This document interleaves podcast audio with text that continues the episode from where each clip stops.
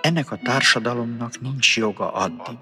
az emberi méltóság sérelmeiért komoly súlyjal panaszt tenni, amíg meg nem tanulja, hogy az emberi méltóság egy és oszthatatlan. És aki olyan társadalomban akar élni, amely az ő és hozzátartozói emberi méltóságát minden sérelem ellen biztosítani akarja, annak legelső dolga az emberi méltóság mindenféle sérelmét a maga ügyévé tenni. Akár főispánról, akár asztalos segédről, akár úrról, akár zsidóról, akár polgárról, akár kommunistáról, akár esperesről, akár csavargó szektásról van szó.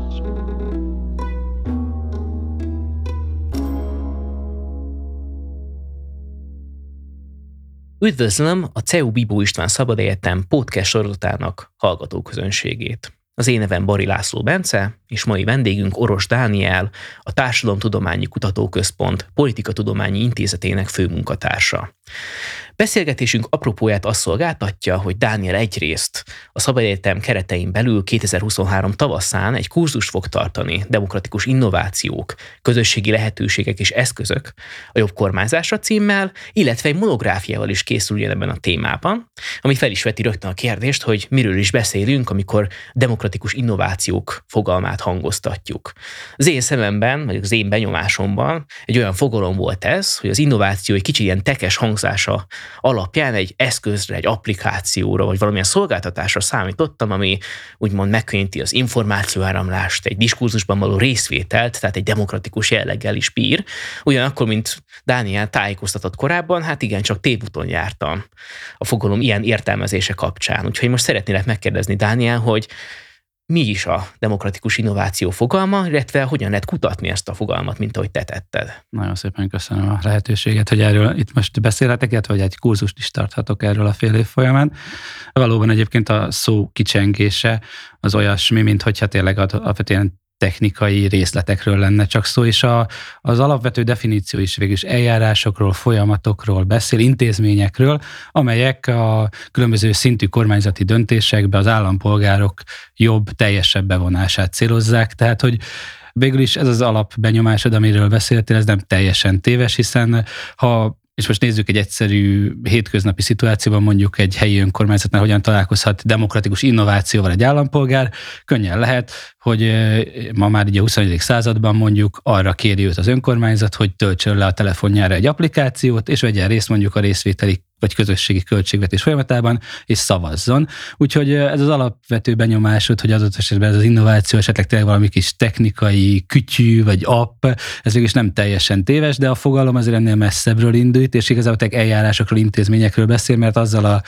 reménnyel írnak ezekről a folyamatokról azok a szerzők, akik ezeknek a hívei, hogy azért ezek a kezdetben kísérleti stádiumban lévő eljárások intézményesülnek, bevetté válnak, fejlődnek, tehát hogy van egy kicsit ilyen pozitív elképzelés is a téma kutatása mögött, hogy valamit kipróbálunk, és aztán ha beválik, akkor az intézményrendszer, a politikai intézményrendszer részévé válik, és jobban bevonja az állampolgárokat a döntéshozatalba. Mi a kötetet célja? Tehát milyen kereteken belül szeretnél erről a fogalomról beszélni? Ugye hát kettős cél van ilyenkor, mint mindig, egy kutatás lezárása, tehát ez a felgyűlt eredmények, adatok, információk rendszerezése. Egyrészt a tudományos közösség számára, tehát ezért ugye egy monográfia, ezért rengeteg definíció, rengeteg fogalom, rengeteg mérési módszer is ugye megjelenik benne, hogy hogyan mérjük, hogy egy innováció működik, vagy nem. Másrészt viszont, és ez talán egy középtávú cél, és ezért is nagyon örülök a kurzusra való felkérésnek, hogy ezt mind közérthetően is tegyem, példákkal, gyakorlati tapasztalatokkal, és a kurzus ez erre fog lehetőséget adni, hogy beszélgessek meghívott előadókkal, akik ennek a témának kutatói vagy alkalmazói, és ez a két oldal egyszerre ott lesz, tehát hogy akik kipróbáltak ilyeneket a gyakorlatban, azok milyennek látták, illetve akik pedig ezt kutatják valamilyen aspektusból, akár mondjuk a közvetlen demokrácia népszavazás intézményét kutatják régebb óta, vagy a helyi önkormányzatokkal foglalkoznak behatóbban kutatóként, hogy ők ezt az új jelenséget, vagy jelenségeket hogyan fordítják le a tudománynyelvükre a saját praxisukban, és ez az érdekes vita, ez vajon mit hoz ki a végén, azzal is tekintette, hogy ott lesznek a kurzus résztvevői, hallgatók, érdeklődők, akik pedig adott esetben tényleg így, ahogy most az elején felvezettem, hogy kaptam az önkormányzattól egy, nem tudom, egy e-mailt, hogy töltsem el az appot, na most akkor ez mit is jelent, mit kell erről gondoljak, mi történik itt most. Tehát, hogy akár ilyen tényleg ilyen mindennapi tapasztalatok mentén feltevődnek kérdések, hogy mit akar akkor tőlem az önkormányzat, amikor egy ilyenre kér, és egyáltalán mi ez a közösségi költségvetés, miért kéne ebben nekem részt venni, nem a megválasztott politikusok dolga, hogy döntsenek a költségvetésről. Ugye mi az én feladatom ebben? Hát én megválasztottam őket, négy év múlva majd megint elmegyek szavazni. Tehát, hogy ezeket az ilyen diskurzusokat felszínre hozni a kurzus során, és rendszerezni, és én azt gondolom, hogy a készülő monográfiának is egy nagy lökést adhat, és mondom, olyan szempontból is, hogy ez az előzetesen kimondottan és szigorúan az akadémiai közönségnek szánt könyv egy fejlődésen menjen át, és egy következő stádiumban, vagy akár már most ugye még írás folyamatában van, kibővüljön ilyen konkrét kézzelfogható példákkal, gyakorlati kérdésekkel. Tehát a kurzusod, illetve a könyved is egy ilyen elméleti és gyakorlati aspektust igyekszik ötvözni. Ami szerintem azért is érdekes, mert ugye beszélgettünk most már a demokratikus innováció fogalomról, és az innováció részét nagyon jól is tisztáztad, de akkor itt ez a másik rész, a rész a demokratikus, illetve a demokrácia fogalma, ami egyrészt egy kicsit absztrakt sokszor mindennapok során, egy ilyen nagy intézményrendszerre gondolunk, ami a képviseleti rendszer révén valahogy működik, de tőlünk egy kicsit távol, illetve bizonyos felhanggal is bír hazánkban, hiszen a szavazó közönség egy része úgy gondolja, hogy demokrácia az nem egy működő dolog, míg egy másik része, amit erről te korábban mesélte nekem, úgy gondolja, hogy egyébként ez működik valamilyen formában. És akkor itt jön közbe a kérdés, hogy a demokratikus innováció az milyen demokráciában képzelhető el? Tehát milyen aspektusok vannak, amit egy demokráciában érint egy-egy ilyen fogalom és ennek az intézményesülése? Hát a könyvben valahonnan onnan indítok, hogy ugye 89-90-ben az a fajta intézményrendszer, amit meghonosítottunk Magyarországon, ez a képviseleti demokrácia intézményrendszere, és nagyon sok kritika, ami az egész demokráciát éri, az tulajdonképpen a képviseleti demokrácia intézményrendszerét célozza, csak ugye ennek a diskurzusnak nagyon kevés tere van, keveset vitatkozunk arról, hogy mi is a képviseleti demokrácia, és mi a viszonya a demokrácia, és egyébként milyen más demokrácia típusok, felfogások vannak, és én nekem az egyik ilyen kiinduló pontom vagy állításom, hogy nem szabad összemosni a képviseleti demokráciával kapcsolatos kritikákat a demokráciával kapcsolatos kritikákat, politikákkal általában, és ezzel indult tulajdonképpen a könyv a szét, hogy mi is az a képviseleti demokrácia, hogy négy évenként választunk, az minket állampolgárként hogyan von be, ugye milyen módokat kínál a képviseleti demokrácia, a bevonódásra, a pártok, mint intézmények mennyire alkalmasak arra a 21. században, hogy mi, mint állampolgárok kifejtsük az aktivitásunkat, és ha ezzel esetleg elégedetlenek vagyunk, vagy a pártok nem teljesítik az elvárásokat, akkor milyen más eszközök vannak? Ugye van a közvetlen demokrácia, a népszavazás intézménye, illetve van a részvételi demokrácia, például a közösségi költséget is abszolút egy ilyen részvételi típusú aktivitásra épít, és aztán még nagyon sokféle felfogás lenne, egy, ez volt olyan szerencsém, hogy eh, svájci kutatókkal is dolgozhattam, és amikor elküldtem egy ilyen kéziratot, akkor ők kapásból vagy 20 féle demokrácia felfogásra hívták még fel a figyelmet, és ezt valahogy lábjegyzetbe el is helyezem, hogy egyébként még hányféle demokrácia felfogás van. Valójában hosszan lehetne tehát ezt fejtegetni. Én ennél a háromnál azért megállok, mert szerintem ez az a három, aminek valamilyen elemei ugye a magyar demokráciában azért ott vannak. Tehát, hogy mondjuk ha, ha a deliberatív vagy tanácskozó demokráciáról beszélünk, akkor azért például mindannyian talán tudjuk, hogy az önkormányzatnak van egy olyan éves kötelezettsége, hogy minket elhívjon egy fórumra, és ott akkor ilyen testületi keretek között vitatkozzanak az állampolgárok a választott képviselőkkel, csak például ez nem működik. De van egy ilyen intézményünk, és ez a közmeghallgatás, ez működhetne jobban.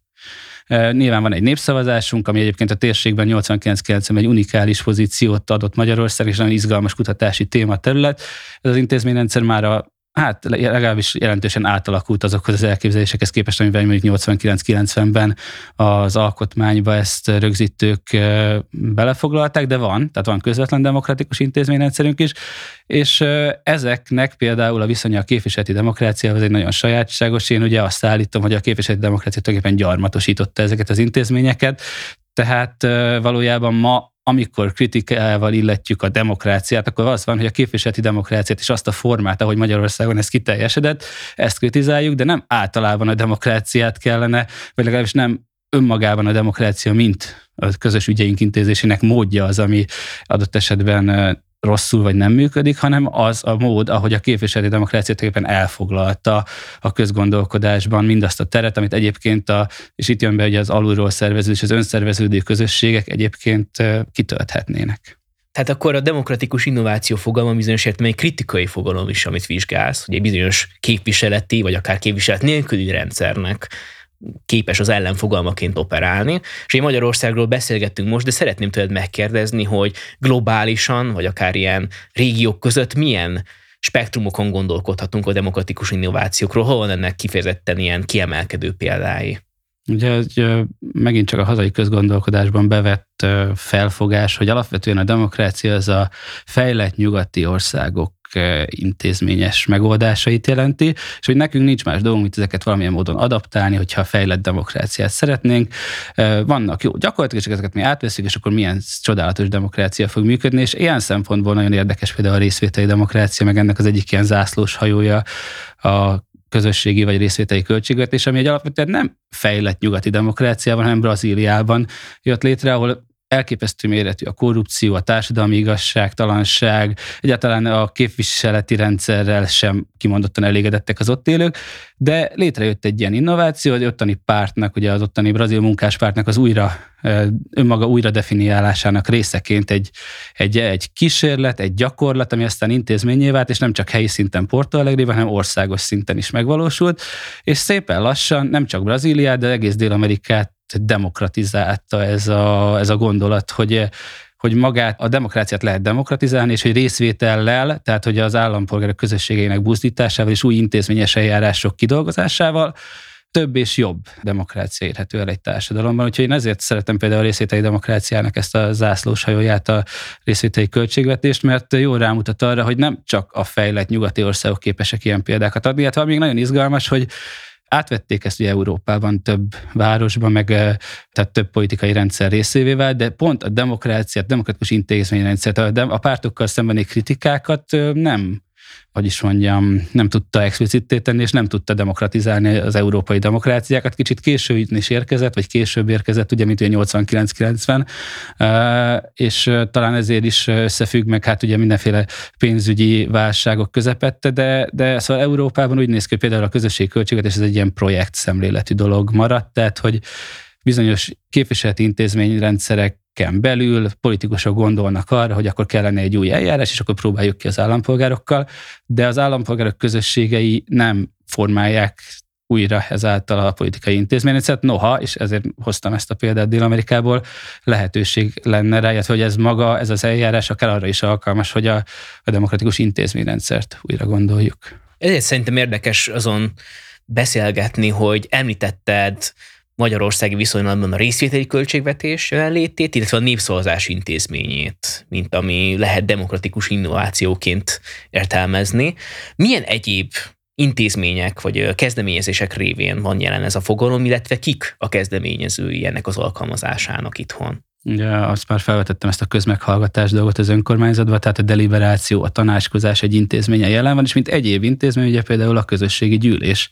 megjelent már Magyarországon, ugye a főváros több alkalommal is kipróbálta, de olyan méretű önkormányzatok is, mint Érd vagy Miskolc is megpróbálkoztak már ezzel az intézménnyel. Ugye ez például egész egyszerűen a tanácskozást helyezi a középpontba, és azt mondja, hogy a választott tisztségviselőnek szüksége lehet többlet információra ahhoz, hogy egy bizonyos, eh, nem is tudom, hát eh, konfliktusos témát több szempontrend rendszeren keresztül átgondoljon és szabályozzon. Tehát, hogy ezekben az eljárásokban a képviselő mint egy ajánlásokat kér az ott egybegyűlt állampolgároktól, akik nem csak úgy összejöttek, mint egy még egy közmeghallgatáson, hanem őket véletlenszerűen választották ki, egy olyan mintán alapulva, ami a véletlenszerűséget, meg egy bizonyos fajta demográfiai reprezentációt is kép, tehát lehetővé tesz. Magyarán tegyük fel mondjuk egy nagyvárosban tízezer állampolgár kap meghívót arra, hogy a folyamatban részt vegyen, a válaszolók közül egy statisztikai mintát alapul véve, amit ugye a KSH-tól például le lehet kérni, tehát ezt figyelembe véve úgy állítják össze a közösségi gyűlés résztvevőit, hogy az korra, nemre, iskolázottságra, eh, különböző társadalmi helyzetre nézve reprezentatív legyen, és ez a reprezentatív minta, ez a mini public, az angol így mondja, tehát egy ilyen, egy ilyen kis közösség közvélemény, tehát ami, ami az egészre nézve reprezentatív, érdemben több napon keresztül megrágja a kérdést, megvitatja, különböző aspektusokat ütköztet, és a végén a közös tudás eredményeként ajánlást tesz a képviselőknek arra vonatkozóan, hogy ha ezt a közvéleménnyel összhangban szeretnék szabályozni, akkor ezt hogyan tehetnék a legjobban, legalábbis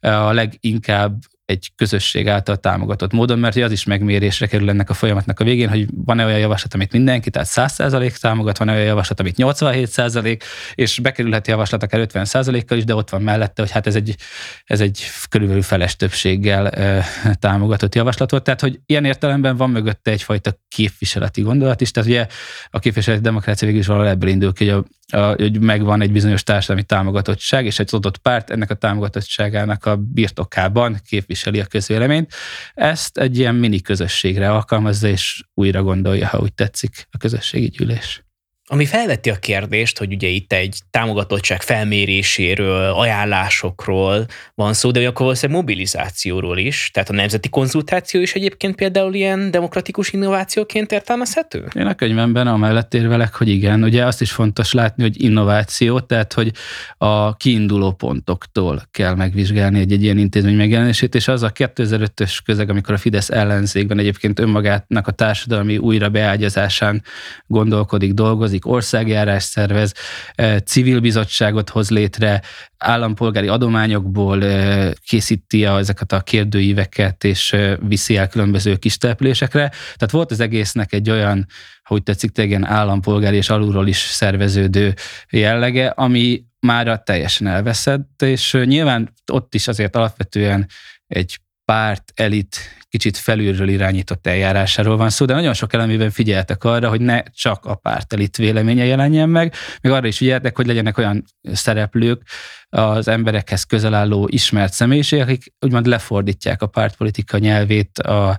a mindennapok nyelvére, illetve hogy a kérdések sem olyanok voltak akkor 2005-ben, mint amiket ma látunk, tehát hogy tényleg valóban eldöntendő kérdések voltak, négy-öt opciót láthattunk egymás mellett, nyitott kérdés volt, ahol leírhatta az adott állampolgár, hogy őt egyébként mi zavarja a legjobban, mi a legnagyobb problémája, mondjuk a rendszerváltás folyamatai után, tehát hogy az egésznek volt egy nyitott tab jellege, meg volt egy olyan aspektusa, ezek, ezek az olyan kis településekre eljuttatott fórumok, ahol tényleg az is megszólítva érezhette magát, aki amúgy nem vesz részt a politikában, mert egyszerűen a saját közelében történt valami, érzékelt, hogy itt most valamilyen fórum nyílt, és akkor ő elmondhatja a véleményét, és szerintem ilyen értelemben fontos hangsúlyozni ennek az egésznek az innovatív jellegét, meg azt, hogy ugye 2010-ben, amikor ez a miniszterelnökséghez került, mennyire megváltozott az intézmény, és mennyire elvesztette pont ezt a fajta jellegét, tehát hogy alulról szerveződően kis helyi közösségekhez is eljuttatva, illetve nyitott kérdések mentén kommunikáljanak. Ugye ez nyilván egy kommunikációs stratégia részeként már nem volt kívánatos, hogy ezek a nyitott kérdések nyitottak maradjanak, és folyamatosan egyre irányítottabb kérdésekké váltak, míg már eljutottunk oda, hogy tulajdonképpen a, az adott kérdés támogatása melletti egyfajta közfelkiáltás jellegű elköteleződést akar felmutatni a kormányzat. Csak hogy ez felveti a kérdés, ebben az esetben, hogy mennyire innováció, az már persze kérdés, és a nemzeti konzultáció, hiszen ez már egy jó évtizedes, sőt másfél évtizedes intézmény, csak akkor ez egy demokratikus innováció maradt, avagy ez egy olyan demokratikus innováció, amelyet fel lehet használni autoriter vagy nem demokratikus célokra, vagy mássá alakult ez át? Úgymond a te olvasatodban. Ugye ezért is izgalmas kérdés, hogy innováció, és hogy meddig vizsgálunk egy intézményt, ugye, tehát hogy általában ezek a demokratikus innovációk kapcsolatban mindig, főleg politikusok oldalra az az érv jön fel, hogy hát kísérletezünk, ez egy kísérlet, megpróbáljuk és meglátjuk, hogy beválik-e, és hát nyilván valószínűleg azon a ponton veszti el az innováció jellegét, meg egyáltalán az egésznek a kérdésnek a demokratikus innováció kutatása felüli relevanciát, amikor az intézményrendszer részévé válik, és akkor már nem tudom, én például a nemzeti konzultációt lehet a politikai kommunikáció, ugye hagyományosan bevett disziplinája mentén vizsgálni, és akkor innentől tulajdonképpen a demokratikus innováció kutatás kicsit átadja a terepet egy más mainstream disziplinának, Én azt gondolom, hogy a nemzeti konzultáció az tényleg egy ilyen szempontból bevett gyakorlattá, egy intézményesült gyakorlattá vált, és ilyen értelemben azt gondolom, hogy a 15 évvel későbbi megvalósulását már nem feltétlenül az innovációk irodalma felől kell vizsgálni, mint ahogy egyébként, és akkor kicsit átkötöm, vagy úgy tűnik, mintha elkenném a dolgot, de például az előválasztás intézménye is ilyesmi, amit eh, ha nyugati kollégákkal beszélgettem, akkor néztek rám nagy szemekkel, hogy én miért kutatom Magyarországon az előválasztást, hát ilyet már Romániában 2008-ban csináltak, ez, tehát hogy ez már egy lerágott csont, ez nem is innováció, láttuk Olaszországban, tehát hogy egy csomószor az innováció kutatók közössége az tényleg ezekre az újabb dolgokra hát azokra kíváncsi, és amit meg azt gondolja, hogy már bevett intézmény, azt átadják a, az intézményes politikatudományi kutatóinak, és hát szóval ez, ez, ez például kicsit a demokratikus innováció kutatásának és egy kicsit a rövidlátása, úgyhogy kicsit úgy tűnhet, hogy elkentem ezt a kérdést a nemzeti konzultáció kapcsolatban, de inkább arra akartam rámutatni, hogy, hogy tényleg ez a kutatási terület ez erre kíváncsi mindig, és alapvetően arra, hogy hogyan honosodik meg egy bizonyos eljárás egy másik közösségben, és hogyan intézményesül, és aztán utána persze más disziplinákkal együttműködve tovább is vizsgálja, de hogy egy ponton elveszti úgymond a fókusz. Tehát, hogy ilyen értelemben mondjuk nem tudom én a a pártokon belüli reformok is nagyon izgalmasak, hogyha jön egy új eljárás, de amikor mainstream válik, és már minden, nem tudom én, nagyobb európai pártnak van egy ilyen eljárás, akkor már nem a demokratikus innováció kutatása foglalkozik vele. És akkor végre a te kurzusodban mégis ezt a témát fogod keretbe foglalni, ahogy te is mondtad, egyrészt elméleti, másrészt gyakorlati szempontból az eddigi megjelent irodalmat is felhasználva, és a saját kutatásaidat is. Mindazonáltal azt is szeretném megkérdezni, hogy a demokratikus innovációk perspektíváira, jövőbeli lehetőségeire mennyire fogsz kitérni a kurzus során? Hát a záró előadás az pontosan ezt pedzegeti, hogy egyáltalán vannak-e ennek a az innovációk terjedésének földrajzi, kulturális, társadalmi határai, peremfeltételei, amik nélkül vagy amik hiányában ez az innováció nem történhet meg. Tehát mondjuk egy izgalmas dolog is, ilyen részben aktuális is, ugye, hogy a lengyel részvételi költségvetés ami egy országos gyakorlattá vált, például hatott Ukrajnára, és számos ukrán településen is kipróbálták, ukrán kutatók is írtak erről, és hát nyilván most ugye egy nagyon szomorú helyzetben a háború árnyékában, meg egy teljesen ugye megváltozott politikai környezetben, egy militarizálódott társadalomban van, egyáltalán mi maradt egyből az intézmény, ez például egy izgalmas kérdés, meg hogy ha optimistán tekintünk a jövőbe, és azt mondjuk, hogy a, demo, ugye a demokrácia is hullámokban terjed a világban, hogyha ha a demokratikus innovációkat is így képzeljük el, akkor mondjuk hol van ennek a határa, lehet beszélni például Kínában közösségi gyűlésről. Ugye vannak kutatók, akik azt mondják, hogy a kínai kommunista párt ez nagyon is adaptív olyan szempontból, hogy összegyűjtöget gyakorlatokat, és például ők helyi szinten csinálnak úgymond ilyen közösségi gyűléseket, vagy a közvéleményt monitorozó eljárásokat, de hát ugye demokratikus-e az, amikor ez egy irányított folyamat, amikor tulajdonképpen a párt próbálja a preferenciákat lemérni, és aztán a párt maga felel ezeknek meg, tehát az állampolgár kezdeményezéseknek tulajdonképpen a, a nyomai sem maradnak meg csirájában, ezek valahogy, hát nem is elfolytódnak, de, de nem nem a rendszer részei, hogy a, a, nem azért csinálják az eljárást, hogy az állampolgárok önszerveződjenek, hanem azért, hogy a párt jobban tudja, hogy ők mit szeretnének innováció kétségkívül, demokratikus, eh, hát minimum kérdőjeles. Tehát, hogy ez utolsó kérdés valami ilyesmire keresi a választ, hogy, és ez, ez ilyen szempontból jó is, amit felvetettél, hogy ezek csak applikációk, vagy ezek csak technikai dolgok, és elég ezeket az eljárásokat átültetni egy másik társadalomba, és azt mondhatjuk, hogy működik és demokratikus innováció, vagy azért ennek vannak olyan peremfeltételei, amiknek teljesülnie kell ahhoz, hogy demokratikus innovációról beszélhessünk, és attól, hogy egy kínai nagyvárosban valaki szavazhat a költségvetés kapcsolatban, kapcsán egy kérdésről, akár egy applikáción keresztül, az vajon demokratikus innovációja, vagy nem? Úgy érzem, egyébként ez tökéletes végső kérdés a mi beszélgetésünknek is, mert ez egy olyan kérdés, amit te majd kifejtesz egyrészt a 2023 tavaszától induló kurzusban, másrészt a saját könyvedben is. Úgyhogy ezzel szeretném megköszönni a lehetőséget, hogy beszélgethettünk Dániel, a hallgatóinak pedig ajánlom a demokratikus innovációk, lehetőségek és eszközök jobb kormányzása című kurzust, illetve Dániel készülő könyvét. Köszönöm szépen a beszélgetést.